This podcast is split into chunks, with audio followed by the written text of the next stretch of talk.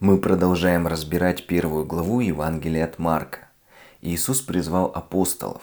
Все вместе они пришли в Капернаум в субботу. Иисус учил в синагоге и там же изгнал беса. А после этих событий, когда пришло время пообедать, Петр с Андреем приглашает братьев апостолов и Иисуса к себе домой. И Иисус соглашается. Сам Господь идет в дом к рыбаку, не к знатному человеку в шикарный особняк – но в простую рыбацкую хижину.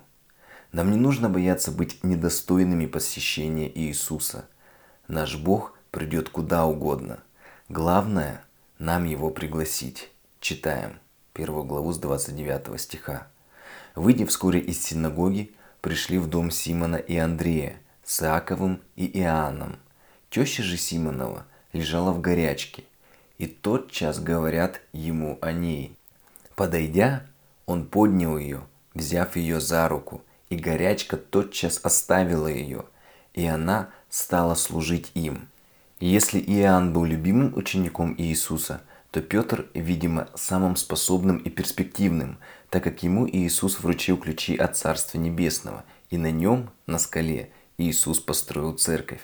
Но что интересно, у нас есть стереотипы, что великие служители Божии должны быть обязательно не от всего мира – монахами, пустынниками, отшельниками и, решив посвятить себя на служение Господу, должны обязательно взять обет безбрачия. Ведь как можно служить и заботиться о семье, решать все финансовые бытовые проблемы, общаться и служить мужу или жене, а еще и детей воспитывать. Но как мы видим на примере Петра, это возможно.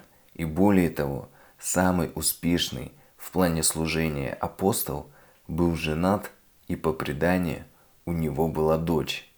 И Иисус не призывает оставлять семью, дом, чтобы идти служить. Мы видим, что наоборот, когда Иисус пришел в жизнь апостола Петра с призванием, то Петр ведет Иисуса в свой дом. Так и для нас это важный урок. Когда мы решаем взять серьезное служение, откликнуться на призыв в церкви служить, то первое, что должно произойти, мы должны привести Христа в наш дом. Отношения с женой, детьми, тещей и родственниками не должны ухудшиться, а наоборот, как видите из отрывка, улучшиться. Ведь Христос исцеляет тещу, а не отправляет ее на тот свет. Так и мы, начав служить, должны меняться, и Христос через нас должен еще больше действовать и проявляться. Окружающие должны замечать наши изменения – это и есть лакмусовая бумага наших невидимых отношений с Богом. И как теща исцелилась, то и наши родные и близкие просто обязаны согреваться в лучах божественной исцеляющей любви, исходящей из наших слов, взглядов, поступков и действий. Обратите внимание, что Иисус, коснувшись руки тещи, не только избавил ее от горячки, но и тотчас возвратил ей полное здоровье – так как она поднялась и служила. Обычно по прекращении горячки больным нужно много времени, чтобы восстановить прежнее здоровье. В этом и есть разница. Она не просто пошла на поправку, так как это длительный процесс, но моментально исцелилась. Вспомните, и на море Иисус не только укротил бурю, но и остановил движение волн. Скажу вам, как человек, до 15 лет живший на море в Сочи, что после шторма движение волн остается надолго. Следовательно, Христос знал не только, как уничтожить болезнь, но и как возвратить здоровье в прежнее состояние. Этим и отличается ответ Божий, что Он не только проклинает и забирает болезнь, но и восстанавливает прежние силы, на которые организм тратит много времени. По сути, исцеление – это два чуда в одном. После исцеления Теща Петра встала и стала служить родным и Христу, то есть не из последних сил, после болезни, бедную, еле стоящую на ногах женщину заставили служить на полную катушку. Но женщина, полная сил, здоровая физически, служила апостолам и Христу. Также, когда нас исцеляет Бог или отвечает на молитву, важно не возвращаться к прежней жизни на старые рельсы, а быть благодарным, начать следовать за Иисусом и служить Ему. Очень часто в церкви происходит шаблонная ситуация, когда люди приходят с большой проблемой в семье или в бизнесе или со здоровьем, Бог отвечает на их молитвы, и со временем те, кому ответил Бог, пропадают и перестают ходить в церковь, возвращаясь к прежней жизни. Читаем о дальнейших событиях этого насыщенного дня. При наступлении же вечера, когда заходило солнце, приносили к нему всех больных и бесноватых, и весь город собрался к дверям, и он исцелил многих, страдавших различными болезнями, изгнал многих бесов и не позволял бесам говорить, что они знают, что он Христос. Не без причины прибавлено, когда заходило солнце, поскольку думали, что непозволительно исцелять в день субботний, то дождались заката солнца, и тогда уже стали приносить больных для исцеления. У евреев смена дня происходит не в полночь, как у нас, а с заходом солнца. Вспомните первую главу книги «Бытие». Был вечер, и было утро, день первый. День у евреев начинается с вечера, а не с утра. Как мы говорили в подкасте «Власть имеющий», в то время религиозная верхушка иудеев трактовала не просто Тору. Не за это их Бог ругал, а за то, что они стали применять закон каждой сфере жизни.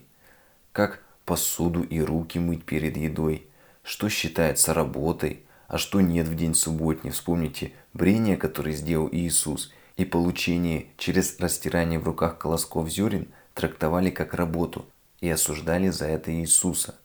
В Евангелии от Луки в 13 главе написано, что начальник синагоги, негодуя, что Иисус исцелил в субботу, сказал народу – есть шесть дней, в которые должно делать. В те и приходите исцеляться, а не в день субботний.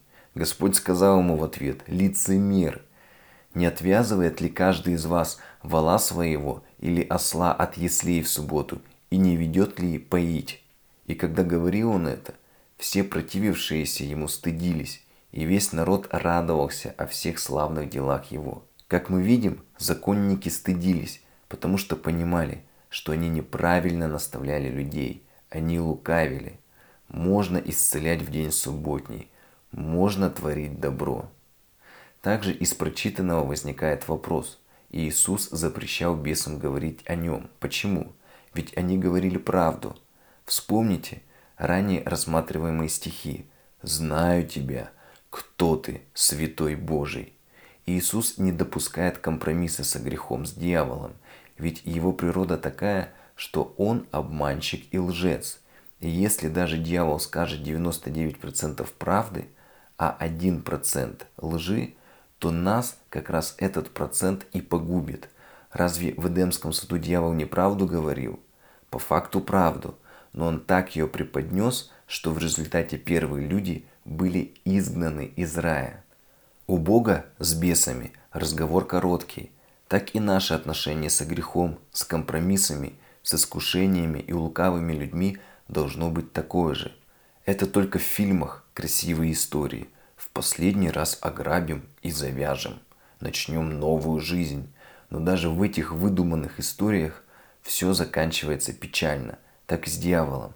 Если позволишь накинуть веревку себе на шею, он ее уже никогда не ослабит, но только будет ее сильнее затягивать. Не играйте со грехом, дьявол все равно обыграет. И еще один, 28 стих, который мы не разобрали. «И скоро разошлась о нем молва по всей окрестности в Галилее». Как пишет Иоанн Златоуст, всякий раз, когда происходит что-нибудь особенное и необыкновенное, или когда вводится какой-либо новый образ жизни, Бог обыкновенно дает знамение, как бы в залог своего могущества для тех, кто должен принять его законы.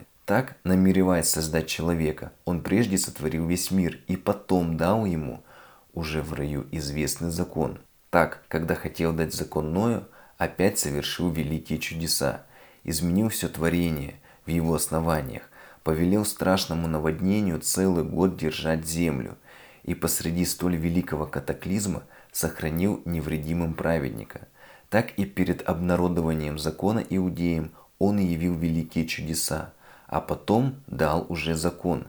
Так и здесь, намереваясь дать высшие правила жизни и предложить людям то, чего они никогда не слышали, подтверждает слова свои чудесами. так как возвещаемое им царство не было видимо, то видимыми знамениями он и невидимое сделал видимым. Как видите, даже Господь подкрепляет свои слова делами. Так и мы с вами будем помнить, что вера без дел мертва. Будем верить на делах. Будем любить ближнего делами. Будем любить Бога, в том числе и своим видимым служением. Благословений.